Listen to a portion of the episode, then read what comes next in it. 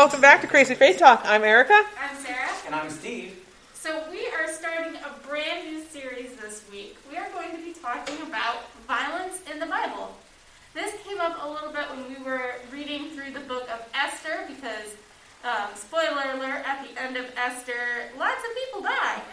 um, so that kind of makes us a little bit uncomfortable, right? Like, we like to think of God is love, therefore let's all just get along and like hug each other and not, you know, hug each other with consent. and,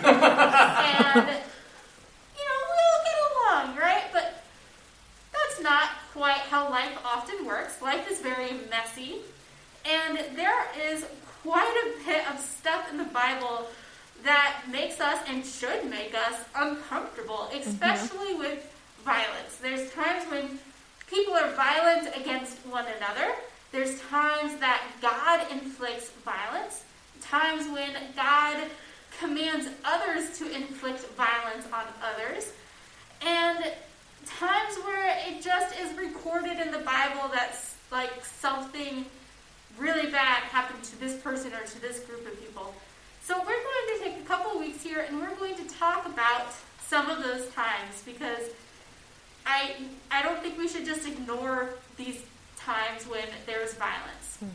I, I'm glad you, you reminded us that when we when we closed our last series, when we looked at the book of Esther, that like there's this tension that maybe the text itself doesn't seem to acknowledge the tension of it. Like it's a happy ending for Esther and Mordecai, and the Jewish people are all saved, and also 75,000 members of the Persian Empire all killed. And it seemed to be, well, they had it coming because they were going to fight against the Jewish people and they would killed them, so it was a, you know, kill or be killed kind of circumstance.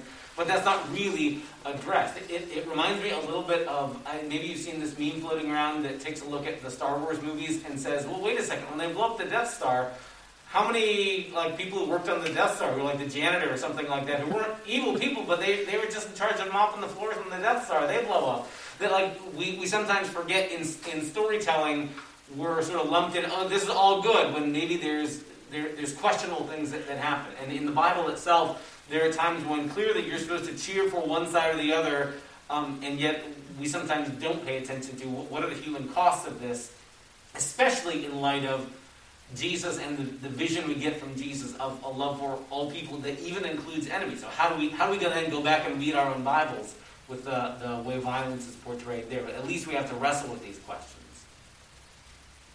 So our first text that we're going to look at today is from Genesis because where do we start in the beginning of, or where do we start in the Bible? At the beginning.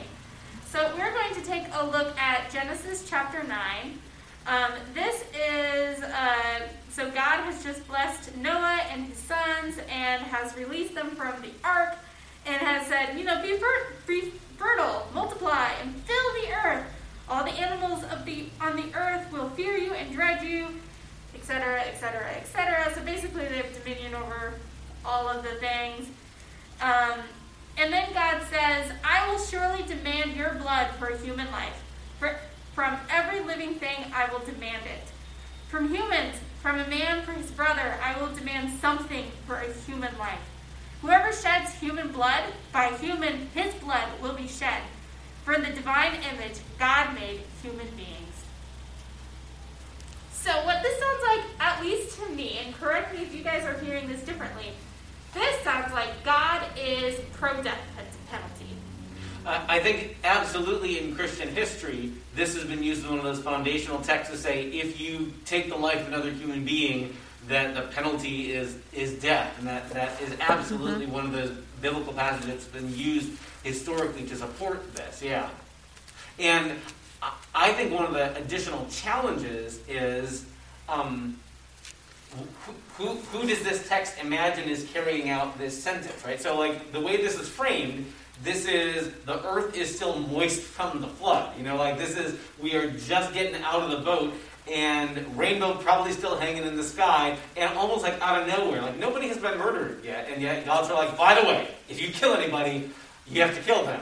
Um, who, who is the, who is doing the killing, I guess? Because there's like eight people, right? Like there's Noah, his wife, their three sons, and each of them have a wife. Right? So, you know, when God is saying um, from humans, from a man for his brother, you know, he's saying this to a group of three brothers and their wives. Like, everybody's related.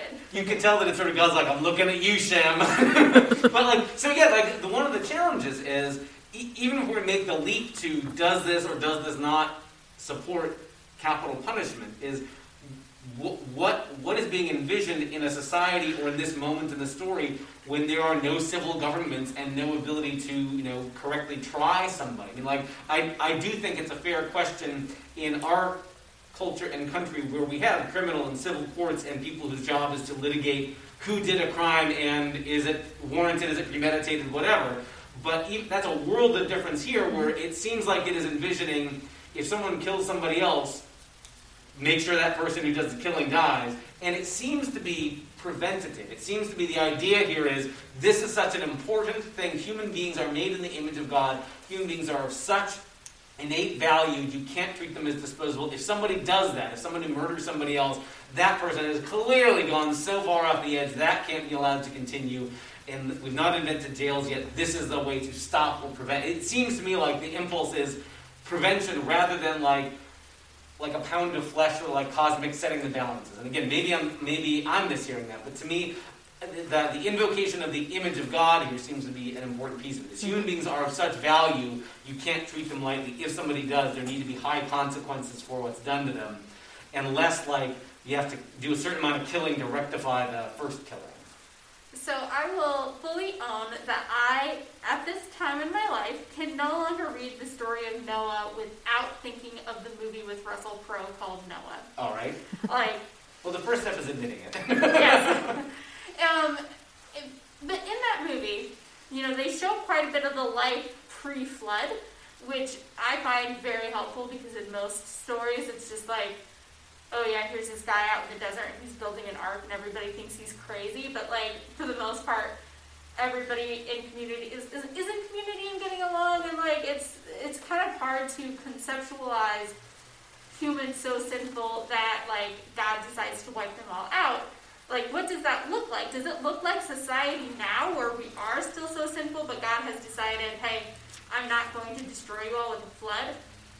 Or were they actually like way, way worse? And this movie and Russell Crowe, like, they definitely painted a nice picture of humanity at its worst. And part of that was treating people like they're disposable. Yeah. And so that this, you know, the end of this of um, whoever shed, sheds human blood, by human his blood will be shed.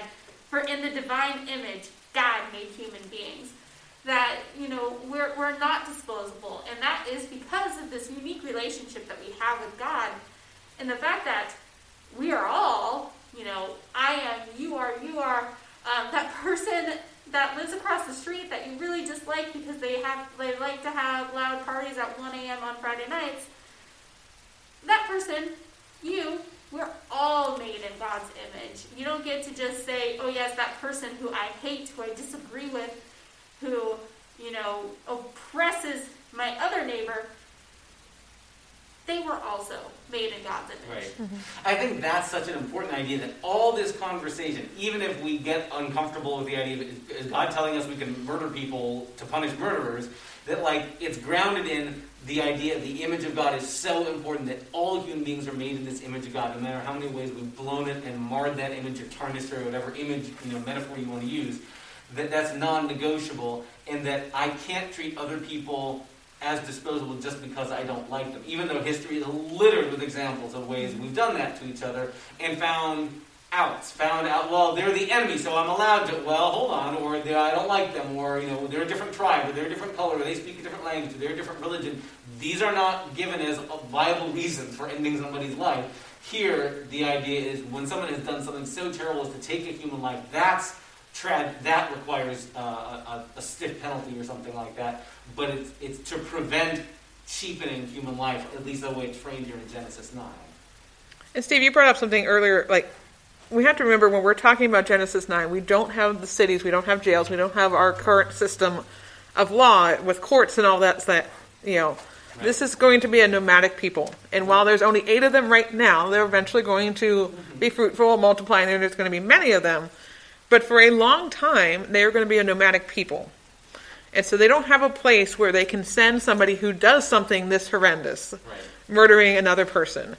They can't send them off into this building or into this camp or some other place where they're going to be away from people and not be able to do that again. Right. Right. Right. And so I think that's something you we, we sometimes forget. Like in a nomadic lifestyle, if you've got somebody who has murdered someone, right.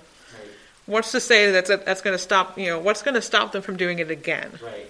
Right. So this is how you end that that line right then and there. Right. You know, you murdered somebody. Well, guess what? We're not going to give you the chance to do it again. Right. Now, again, like I think there's an important conversation we're going to need to keep having throughout this whole series about where's the difference between what did this mean in an original setting, mm-hmm. whether the life of Israel or pre-patriarchs and matriarchs, you know, wherever it falls, and then what does this mean, and how do we avoid misusing a passage nowadays? Because, like again, we, we earlier on made the leap to, oh, this passage get, might be relevant to the conversation about capital punishment. It is probably germane to the subject, mm-hmm. but it's worth noting, even that requires a lot of leaps of institutions that didn't exist here. And in our culture and in our time, where we do have institutions like a criminal justice system, which again, a whole separate conversation maybe how do you reform it or make sure it's just and doesn't, you know, mm-hmm. wrongly prosecute or target people who shouldn't, whatever. But like we do have the advantage of a system of, oh, we, we have laws for what to do when this happens and how do you bring evidence to decide.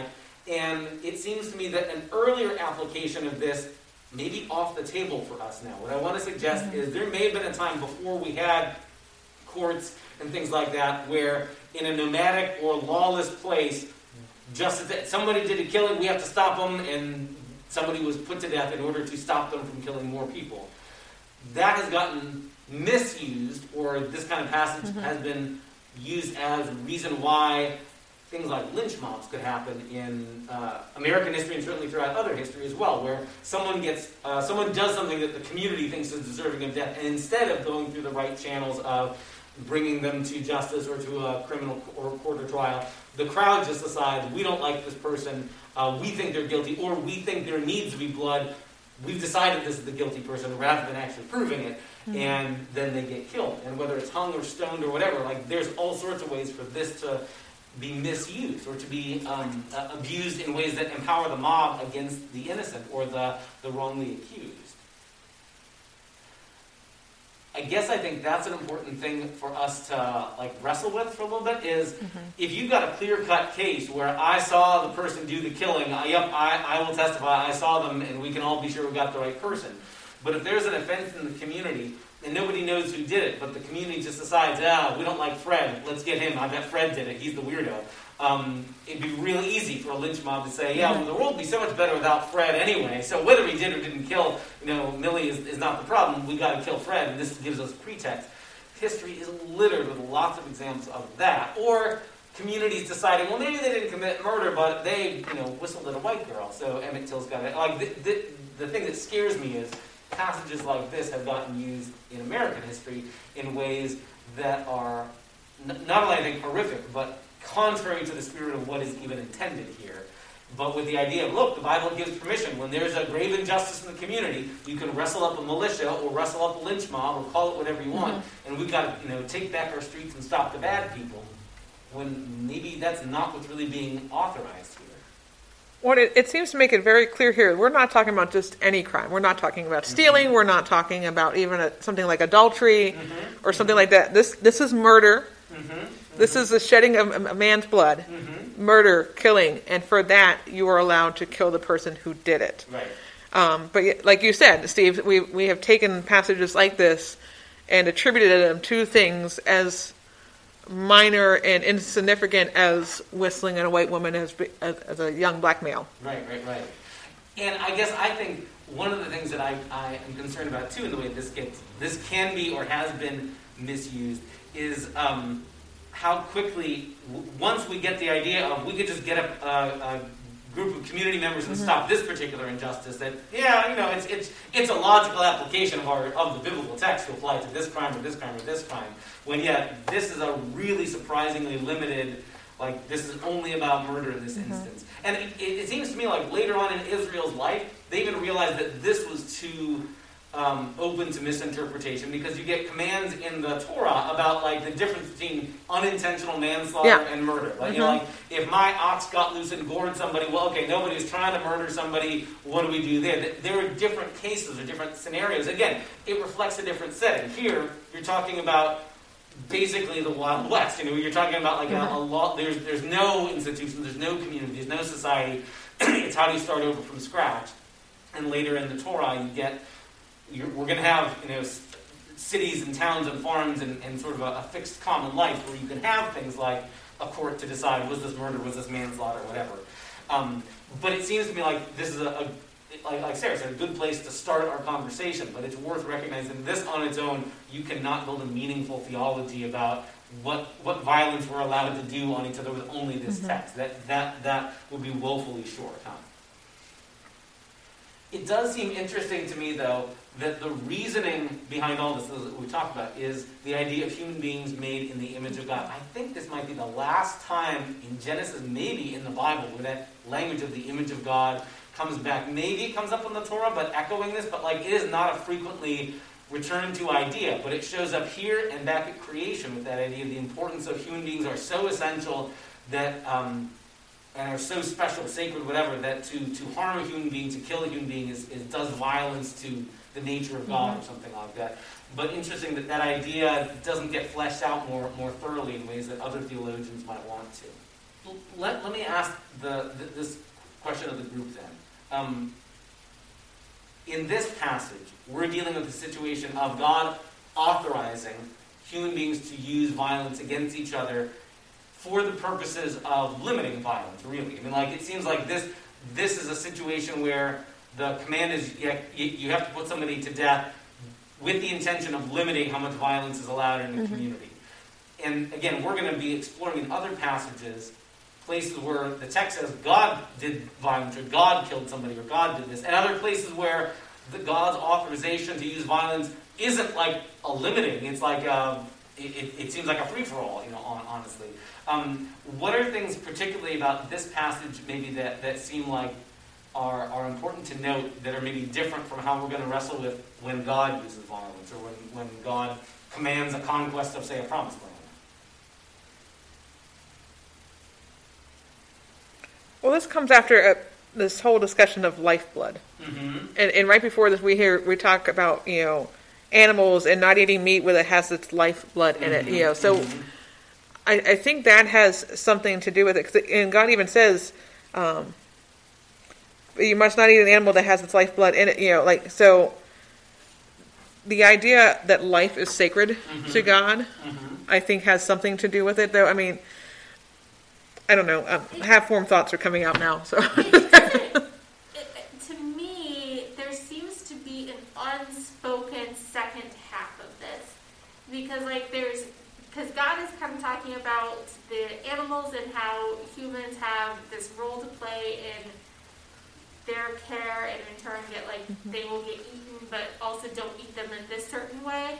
And then suddenly there's this little aside of, like, hey, also don't kill each other. Mm-hmm. yeah. Um, and then it goes on to keep talking about the covenants and, with- that God is making with the descendants of Noah. But also, like, again, there's some more about animals and, like, kind of like eating animals. So there's, there, it's almost as if God is saying, don't kill each other because you're not food. yeah, yeah. Okay, yeah. So And, and it's one of those things that it's like, it's not quite said, but, like, because of the context surrounding mm-hmm. it, Yeah. I think that might be part of it. Yeah. And in a way, like maybe it's maybe it's not really envisioning the danger of cannibalism, but the idea of don't treat humans like objects. That we are human. That humans are subjects, and that there's a mm. certain like you can't treat people just as resources or means to an end. And so, yeah, one immediate implication is don't murder people the way. And if you're asking the question, well, why am I allowed to eat this cow, but I'm not allowed to eat a human being? Sort of here's it. Well, image of God is sort of the way Yeah. Genesis nine answers it. Is well, you're made in the image of God, and presumably the cow is not. I mean, like at least mm-hmm. that's the way Genesis seems to answer it. But it does lay down this idea of human beings are of such infinitely sacred worth that you can't do things even in the name of expediency or it would be practical or whatever. No, you can't treat other people like objects. And, and I kind of wonder how that line of thinking could be applied to, to, to today's society, which is very capitalistic. Because I think that we have a tendency to treat one another as resources. Yeah. Um, especially companies which are rather large and like they don't necessarily know all of their employees. But there seems to be a certain mentality of humans as resources, employees mm-hmm. as resources, in a very like unhealthy way. Yeah, yeah, yeah. And I think, I mean, like, it, it's it's the way we treat people who are employees, especially when you're in a situation where it becomes faceless, where it's not like, oh, I know Susie, she's really important, or I want to treat her right. But like when you're talking about huge, huge numbers and they're you know just numbers or or names, but not faces and stories, it's easy to treat people like they are objects. Even the language, like you said, of human resources suggests you're talking about commodities rather than humans. Um, and it seems to me, too, it's really tempting to treat human life that way. I mean, even when it comes to things like disease, it's even like living through a pandemic, it's really easy to, to get lost in the numbers of, um, uh, well, so many thousands of people die anyway that it's easy to, to cheapen the value of human life because, yeah, there's so many of us, a lot of us die anyway. And it seems to me like the, the Genesis 9 perspective like doesn't want us to lose that the, the, the sense of tragedy that every Mhm. human life is, is of infinite worth. Um, it reminds me of that line. I know it's weird to be quoting Joseph Stalin, but I think it's it, illustrative. Does, is, doesn't he have a line something like, one death is a tragedy, but a million deaths is a statistic? That it's sort of like we, human beings, if you can reduce our appreciation of human beings to just statistics, we sort of flog over. Um, and that when we, when you're talking about thousands and thousands of people who die, it's, it's easy for us to forget their faces and names and their you know kids attached to those names. Um, and th- this passage seems to protest against that. Don't let that happen. Don't allow people to be treated or viewed as just resources or as commodities or just numbers.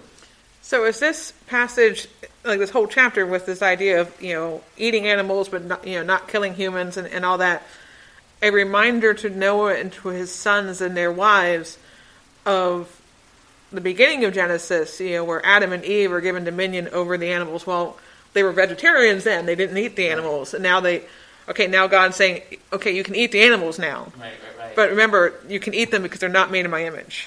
It, it's interesting. To, I think that that's there is a, a deliberate connection back to the creation story going on here, and it almost feels to me like, um, like God dealing in various ways at various steps with our brokenness in ways that, it, it, again, this is going to sound weird, but it sounds like God is sort of settling. Like, like the original vision, we're not going to kill anything, and now it's all right. Now you're murdering each other. All right, don't murder each other. You can eat animal. Like in a way that, like when Jesus is approached about divorce, and they're like, well, Moses said we're allowed to, and Jesus goes, it was because of the hardness of your heart that God, Yeah. God's putting limits on how you throw people away. That you not do that casually.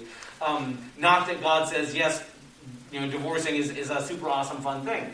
Um, and I think in a similar way, there's this sort of, all right, we now live in a world where death is a reality, and you can't unring that bell. Um, but that there are boundaries or guardrails put around that so that human beings don't treat each other as disposable along whatever lines.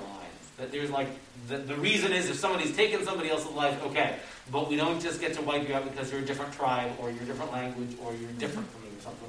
No matter how tempting or no matter how our calculus goes, but if we kill them, then there's more resources for us. No, no, no. Those, those, are, those boundaries are, are put up.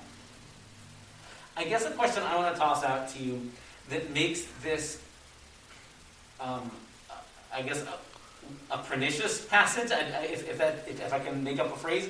Um, when we look at other passages later, I think there's going to be easier ways to put up guardrails to prevent other passages from being abused in a way that this one is particularly open because it looks like it is given to all human beings for all mm-hmm. time. Like later on, when God unleashes, say, plagues, or Elijah calls down she bears to maul somebody, like you can say very limited. This is just for this context. God sends plagues because Pharaoh deserves it, or whatever. And if God's doing the sending of lice or hail or, or you know the angel of death or whatever, that's God doing it. I don't I, I don't get permission to do that. Only God has powers to send the angel of death. Um, and you could even make the argument in the conquest story. This may or may not be faithful exegesis when we get there.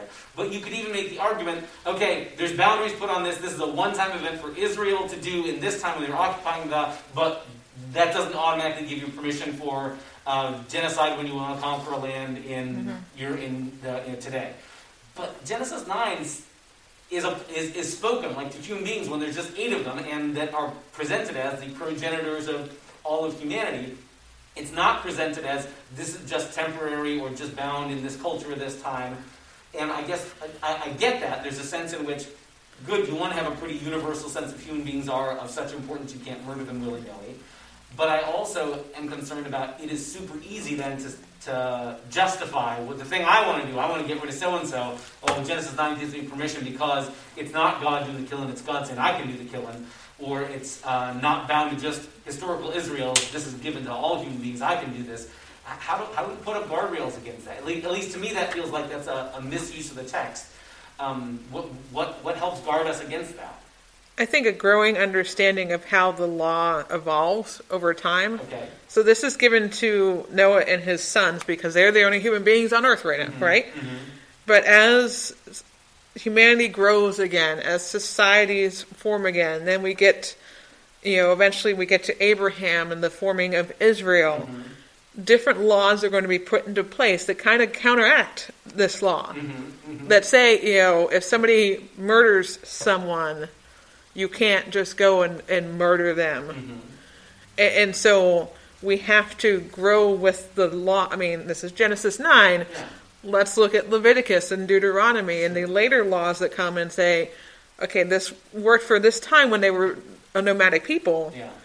but once Israel is settled, once they are a people, the law changes. Yeah. Yeah. And so then that should change for us. I, I think that insight is really important, but it is like revolutionary in thinking out what that actually means. 'Cause I, I think sometimes we talk, especially Protestants, who ground our authority in Scripture as opposed to having a pope or councils who can make definitive statements for us. We end up, okay, the Bible is authoritative, and the Bible sort of what the Bible says, there's our authority. And yet, how the Bible means what it means changes. Like again, like mm-hmm. this this passage gets tweaked, you could say, with the later Torah that sort of says, yep, I know that's what Genesis 9 said, and now here is, for Israel's life, this is what the boundaries look like, and here's what the laws are. And to say Jesus again sort of says, that's going to look different for the New Testament community, the people who are followers of Jesus. To recognize that the, the Bible can be authoritative, but also in ways that you don't just get to pluck, ah, this verse gives me permission to do it, it holds for all time and all circumstances. That may not be what the biblical authors intend either. I mean, like that. I, I think the writer, the whoever puts together the Torah as Torah, knows that there's this passage in Genesis nine that later is going to get revised in the Mosaic Law and you know Exodus, Numbers, and Leviticus, and all those passages, and doesn't erase this, but seems to say, yeah, this is what Genesis nine says, and then come over here. This is what Israel has to live with when Israel has a society and institutions. And- And not to pull the numbers game, because I, I, I hate pulling the numbers game, because there are so many things that are said just once in Scripture, and yet we Yeah. hold to them, and, and, they have become truths for us as, as Christians. But these are two verses mm-hmm. compared to how many verses that we see in Leviticus and Deuteronomy and Exodus and Numbers that speak against capital punishment. Sure. You know, and, and you know the times that Jesus speaks against capital punishment. Sure. You know, I, I think we need to we need to be careful how we do that Yeah, weighing of yeah, things yeah, again because there there are sometimes you know it's a one off verse and we've made that a whole theology and, and that's okay you know the ancient church has said that's okay but um you know two verses compared to all those other ones Sure. Sure. Sure. for me that holds some weight Sure, sure, sure. And I, I guess I do think if we're going to specifically ask the questions about what does this mean for capital punishment, um, that again, this doesn't even really envision a criminal justice system. This is closer to allowing a mob to form and to kill somebody that they think needs to die. And then even capital punishment sort of puts an end to, no, we're not going to do the lynch mob thing anymore. Yeah. But we have other structures. And you can also ask, I think, meaningfully in the 21st century, if you are convinced that the criminal justice system that you have lets people who are wrongly convicted be executed, you've got to do some real serious rethinking, even if you're still theoretically okay with capital punishment, to make sure you're not executing innocent people. Mm-hmm. And there's lots of reasons to believe there are errors or problems in a justice system that, that allow. So I, I guess I feel like the, the whole conversation about whether capital punishment is okay is even removed even further from this passage because this it, there's so many ways, so, so many other factors, I guess, that you have to consider before really thinking, do we want to put people to death um, when it's so easy for people to be wrongly wrongly accused? and I don't know how much time we have to open a can of worms, but I want to open at least a small one. Um, here, God gives people the permission to kill somebody who has already killed someone, and yet when Cain kills Abel in Genesis four, Oh, yeah. mhm. God does not permit Right. anyone to kill Cain. Right, right, right. So how do we, you know, that comes before. That's not like this came after this Right, story. right, Yeah, that came before this story, and now it seems like God is reversing Right. himself on what he said about. Right. And- And it, again, to me, it feels like this is, it, it would be misreading the text to say there's going to be one place where God gives the definitive ban. Like, that's not how this, that's not how the authority of these scriptures work. So, so I always kind of wonder, especially with this particular verse, if this isn't God as a parental type figure Mm-hmm. saying, "Hey, if you do this, this is going to happen to you." Mm-hmm. And you know, I say stuff like that to my three-year-old all the time, and I'm bluffing, and I'm really hoping he doesn't call my bluff and do whatever it is I'm trying to get him to stop to not do Right. you know, and, and I don't know whether or not that was God's intention of like, hey, yeah, you haven't done this yet, but don't do it because it's really bad. Right. And I mean that's that's an important piece that clearly the, the intention is God's concern that nobody be murdered. Like they, and I think this is where in classical theology you talk about the first use of the law is meant to restrain people from doing their worst impulses. So if I've got this fear of, oh, should I rob the bank or not? Oh, I'm going to get caught and thrown in jail. Now I'm not going to rob that bank. That It's that same sort of uh, there are consequences built in. You will you will suffer those consequences if you break this hugely important commandment about murdering people. And I think that that's certainly a piece of what's going on. But isn't that what some of the people that promote capital punishment say? Like the whole reason we should have capital punishment is to keep people from murdering other right, people. right, right. And again, I think I think that's a that's a has to be But it doesn't work. right. It, it needs to be a, a voice at the table. But yeah, there's there's lots of evidence that. Big picture, it's not a deterrent the way people imagine Yeah. it is. I'm, I, su- I suppose if you kill the person who has murdered, that person won't be doing any more murdering. Um, but yeah, it, it's um, I guess important to question whether that is or is not an effective deterrent. Um, which sort of gets more into the policy nuts and bolts of does this does this accomplish what you want it to? But I think your points there underlying all this is, uh, at least I'm hearing, that the, the, the reason the penalty is so high is because God doesn't want there to be any violence or hurting one another at all, and God's doing whatever it will take to stop us from hurting each other. Not that there's some like imaginary set of, of scales, and every time someone is murdered, somebody else has to die to balance the scales or something like that. I think we bring that sort of picture of balancing scales or restoring balance of the force or whatever. And that's not how this is. Every human being, that every every every uh, every life is precious in such a way that it is worth being protected, regardless of whether they are useful to you or like you or part of your tribe or not. I guess I think, as, a, as at least for me as a final thought, that's an important piece of the context too. That even though you've noted this comes after the creation and the flood, it comes just before the table of nations stories about how the people all get mm-hmm. scattered into different places. And a recurring problem of human beings is us dividing each other into different categories and deciding you're not part of my tribe, therefore you are expendable. And that this sort of operates as a pivot, as a hinge, not only looking backward to the creation story in the image of God, but also as we become diverse, different groups of people, as Genesis 9, 10, 11 then narrate, you're not allowed to say, they're our enemy nation, we killed them just because they exist. No, they, they mm-hmm. are, they're of infinite worth. And so murder is, is the a reason we're allowing to, to put someone to death, but not just you're different or you're competing for my resources. Those things are not allowed.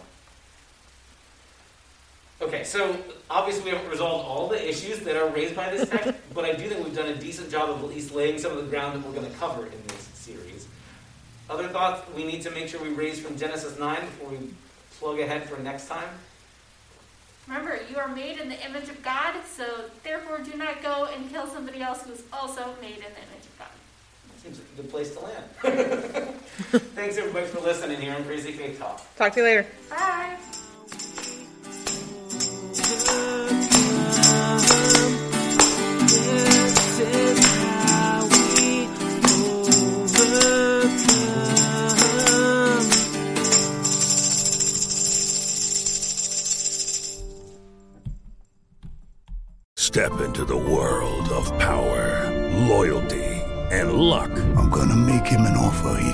Refuse. With family, cannolis and spins mean everything. Now, you wanna get mixed up in the family business. Introducing The Godfather at ChumbaCasino.com.